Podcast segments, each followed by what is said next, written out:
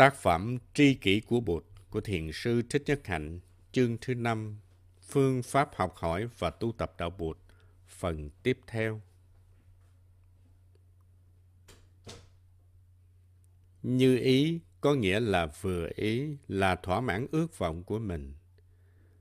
Tứ như ý túc, còn được gọi là tứ thần túc, tức là bốn phép thần thông.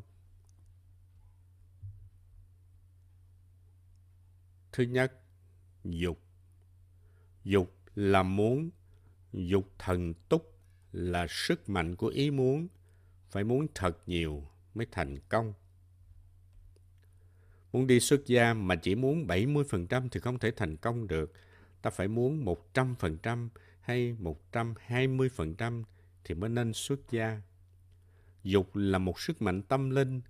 Muốn ở đây không phải là chuyện xấu, không phải ta muốn danh, muốn lợi hay muốn sắc dục. Muốn là một sức mạnh. Vì nếu cái muốn đó đủ mạnh thì ta có thể buông bỏ được những cái khác. Nếu cái muốn quá yếu thì ta không buông bỏ được những hệ lụy. Ví dụ như ta đang xem TV, ta đang nghe nhạc Trịnh Công Sơn hay đang coi phim trên Internet vì ta thấy buồn và trống trải và ta bị chìm đắm trong đó. Nhưng niềm vui đó rất giả tạo. Ta đang rong chơi trong thế giới Internet, ta tìm cái này cái kia để giải khuây cho đỡ buồn vì trong lòng ta đang có một khối u sầu. Một khoảng trống vắng mà ta không biết cách xử lý khi mở tivi ra xem không hẳn là tại tivi hay, khi nghe nhạc không hẳn là vì nhạc hay, nhưng vì ta cảm thấy trống trải, cô đơn, buồn khổ, nên ta đi tìm sự khỏa lấp. Trong khi đó thì sự sống tràn đầy những màu nhiệm. Cơ thể của ta đây là một màu nhiệm lớn. Khoa sinh học đã đi khá xa nhưng vẫn chưa thấy hết được sự màu nhiệm của cơ thể con người một lá cây, một bông hoa, một hành tinh hay một giọt sương chứa trong đó bao nhiêu là màu nhiệm. Nhưng ta không tiếp xúc được, không thấy được hết những màu nhiệm của sự sống. Vì trống trải, buồn khổ, sầu đau, cho nên ta tìm vào trong thế giới của giả tạo như Internet, nhạc tình sầu. Làm thế nào để giúp cho người kia ra khỏi cái thế giới giả tạo đó?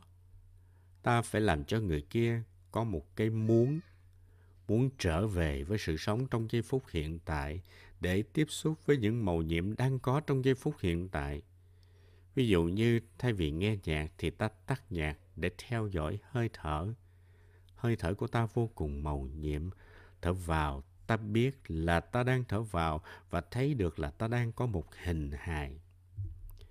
Hình hài này rất màu nhiệm, nó mang theo tất cả tổ tiên và các thế hệ tương lai. Tổ tiên đã trao cho ta hình hài này và ta sẽ trao nó lại cho con cháu ta. Mình có được sự sống mà không biết sống, không biết tiếp xúc với những màu nhiệm của sự sống. Ta cứ nói đời là khổ trong khi cuộc đời rất màu nhiệm. Cuộc đời có chiến tranh, có đói nghèo, có áp bức, nhưng cũng có những màu nhiệm của sự sống như bốn mùa rất đẹp, không khí rất trong, biển xanh rất hùng tráng ta phải biết cách tự nuôi dưỡng để có khả năng làm giảm thiểu những khổ đau trên trái đất. Và để làm được chuyện đó, ta phải thực tập. Ta thực tập trở về với hơi thở, tiếp xúc với hình hài và làm cho hình hài lắng dịu. Ta thực tập xử lý những niềm đau nỗi khổ trong ta để ta có an lạc và niềm vui mà giúp đời.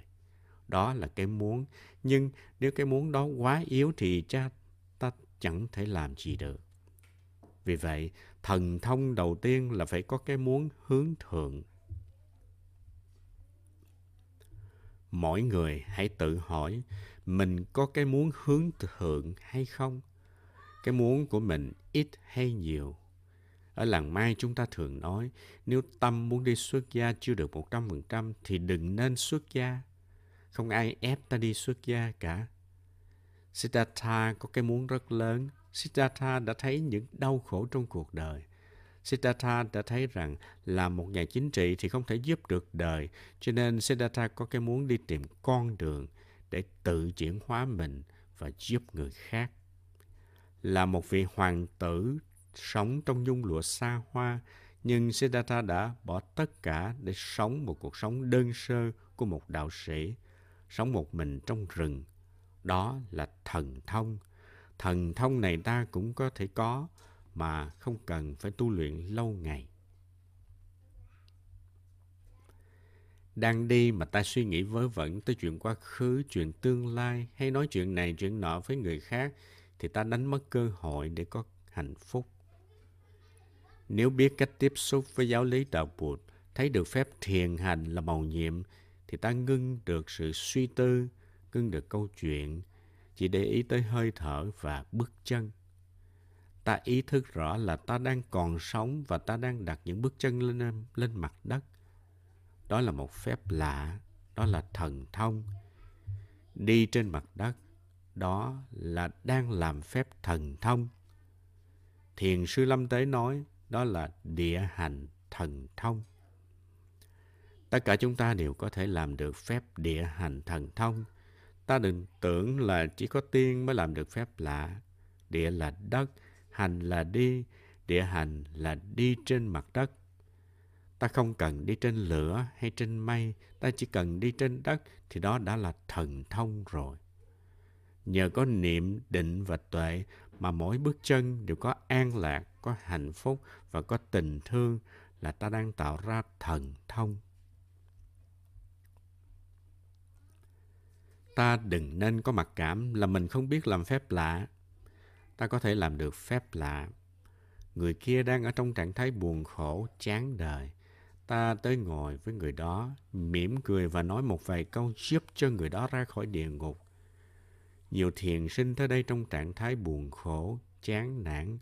Một thầy hay là một sư cô ngồi chia sẻ với họ và trong vòng 10 hay là 15 phút thì đã có thể giúp cho họ thoát ra khỏi địa ngục. Đó là thần thông. Nếu muốn, mỗi sư chú, mỗi sư cô, mỗi thầy đều có thể làm được như vậy. Giúp đời, cứu người là chuyện ta có thể làm được. Nhưng trước đó, ta phải biết giúp mình và cứu mình. Sư cô chân không là người chuyên cho thiền sinh tham vấn ở sâm mới.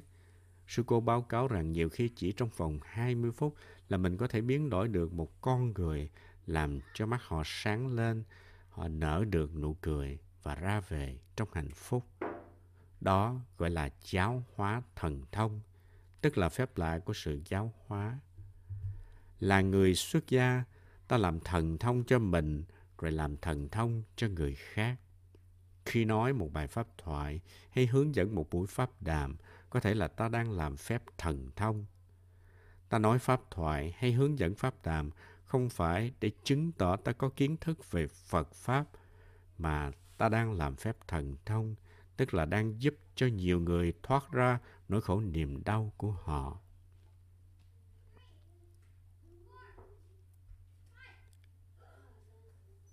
Thứ hai, tâm. Tâm của ta rất màu nhiệm. Tâm bao gồm cả vũ trụ. Tất cả đều do tâm. Ta đừng cho rằng tại người kia là mình khổ hay là vì không có người kia cho nên mình mới khổ. Hạnh phúc hay khổ đau là do tâm mình mà ra. Theo đạo Bụt thì có 10 cảnh giới, thiên, nhân, atula, địa ngục, ngạ quỷ, súc sanh, thanh văn, chuyên giác, Bồ Tát và Bụt. Mười cảnh giới này đều có trong tâm. Ta muốn đi tìm Bụt thì tìm ngay ở trong tâm, mà muốn đi tìm địa ngục cũng tìm ngay trong tâm mình. Địa ngục đi lên từ tâm của ta, chứ không phải là ta rớt xuống địa ngục. Ta phải chọn lựa, cũng như đại trường hình có 10 kênh, ta muốn kênh nào thì bấm kênh đó. Ta có phép thần thông để chọn lựa. Tại sao mình lại chịu chết trong một cảnh giới mà ta có thể thoát ra khỏi nơi đó một cách rất là mau chóng? Thứ ba, cần. Cần là siêng năng, là năng lượng của sự tinh tấn. Chúng ta biết tứ chánh cần là một phương pháp rất hay. Ở làng Mai, tứ chánh cần là phương pháp thực tập tưới tẩm hạt giống tốt. Chúng ta chỉ tưới tẩm những hạt giống tốt trong ta mà đừng tưới tẩm những hạt giống không tốt thì tự nhiên hạnh phúc có mặt trong mỗi giây phút của đời sống hàng ngày. Ta chỉ tưới tẩm hạt giống tốt nơi người kia mà đừng tưới tẩm những hạt giống không tốt. Đó là sự tưới tẩm có chọn lọc. Người kia có hạt giống thiên đường, hạnh phúc. Ta tưới tẩm hạt giống thiên đường, hạnh phúc ấy, thì người đó sẽ có hạnh phúc. Người kia có hạt giống xuất gia, ta tưới tẩm hạt giống xuất gia, thì người kia sẽ đi xuất gia. Người kia có hạt giống bụt, ta tưới tẩm hạt giống bụt, thì người đó sẽ thành bụt. Tứ chánh cận là bốn phương pháp thực tập. Đừng tưới tẩm những hạt giống xấu trong ta và trong người. Nếu những hạt giống xấu đã biểu hiện rồi thì ta tìm cách nhận diện chúng và mời những hạt giống tốt lên. Nếu những hạt giống xấu chưa biểu hiện thì đừng để chúng chúng biểu hiện. Những hạt giống tốt chưa biểu hiện thì ta tìm cách tưới tẩm để cho chúng biểu hiện. Những hạt giống tốt đã biểu hiện rồi thì ta nên giữ cho chúng được biểu hiện càng lâu càng tốt. Với phương pháp tưới tẩm có chọn lọc, ta có thể làm cho đời sống ta hạnh phúc theo như ý mình. Ta biết cách xử lý nỗi khổ niềm đau để không bị nó làm cho tràn ngập. Ta cũng biết cách giúp cho người kia không bị tràn ngập bởi nỗi khổ niềm đau của họ. Ta kéo họ ra khỏi ngục tù của quá khứ và lo lắng cho tương lai.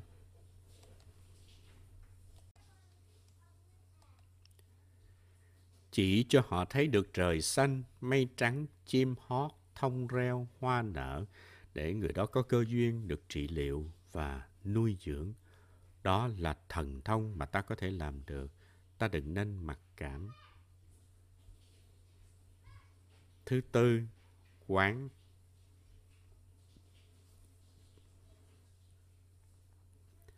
Quán là năng lượng giúp ta có thể thấy và nghe thật sâu để hiểu. Khi có hiểu thì ta sẽ phá tung được mạng lưới của sự khổ đau và u mê Ví dụ như khi quán về vô thường, vô ngã, về cái giận, về cái chết, về sự sống. Nhờ vào sự quán chiếu mà ta vượt thoát khỏi ý niệm có không, sống chết, để ta có tự do và hạnh phúc. Chúng ta không phải là thần linh hay thượng đế, nhưng ta có quyền năng trong tay của mình. Ta có thể làm ra phép lạ. Ta có thần túc là dục như ý túc, tâm như ý túc, cần như ý túc và quán như ý túc.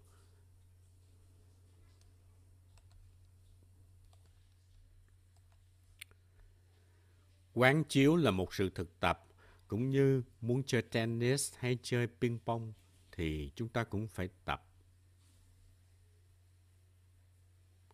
Niệm, định, tuệ, ba yếu tố làm ra chất thánh